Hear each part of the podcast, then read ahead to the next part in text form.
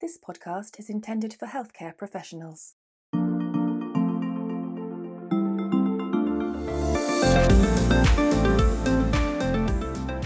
Hello, and welcome to the FeNO by Niox podcast.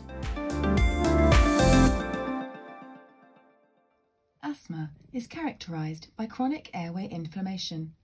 It's one of the main causes of the exacerbations or asthma attacks that can have such a debilitating impact on patients' lives.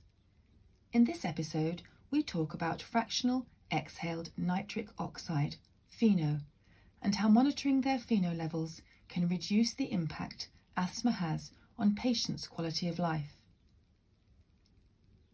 The Global Initiative for Asthma, GINA, describes the goals of asthma management as risk reduction and symptom control, with the aim of relieving the burden on the patient. Risks include exacerbations, airway remodeling, the side effects of medication, and asthma related death. Reducing exacerbations is the top priority, with asthma the second most common reason for hospitalization in children and the fourth most common reason in adults. Asthma therefore comes at a huge societal cost in missed school and work, not to mention the drain on the healthcare economy. GINA 2022 points out that even patients who exhibit relatively few asthma symptoms may still be at increased risk of exacerbation, and physicians should look out for potentially modifiable risk factors. These modifiable risks come not only in the form of medication, comorbidities, and environmental exposures, but also lung function and, of course, type 2 airway inflammation, which is identifiable through elevated FeNO.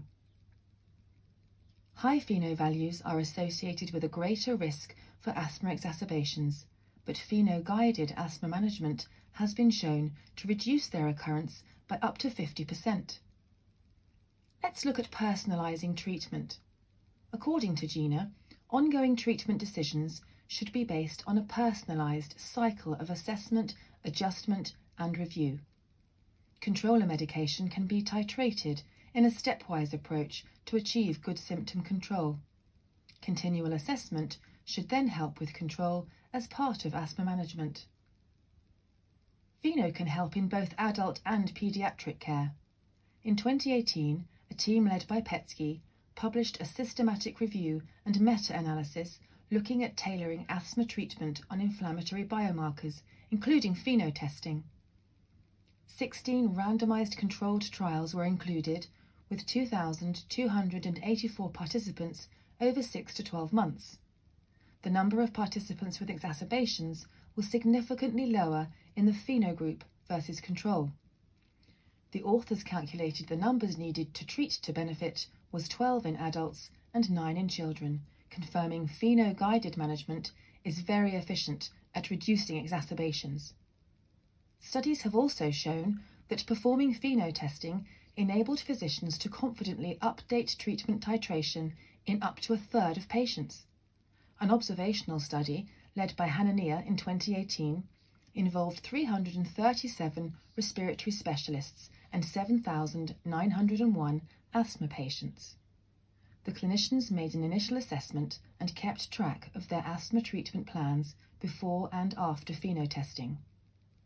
Their records showed that after FeNO measurement, changes were made to the treatment plan in 31% of cases, and prescriptions for corticosteroids were adjusted in 90% of those cases.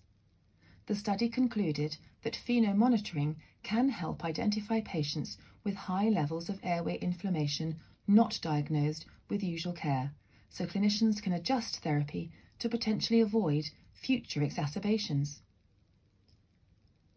Once asthma is controlled, regular FeNO monitoring will highlight any future loss of control and predict asthma relapse.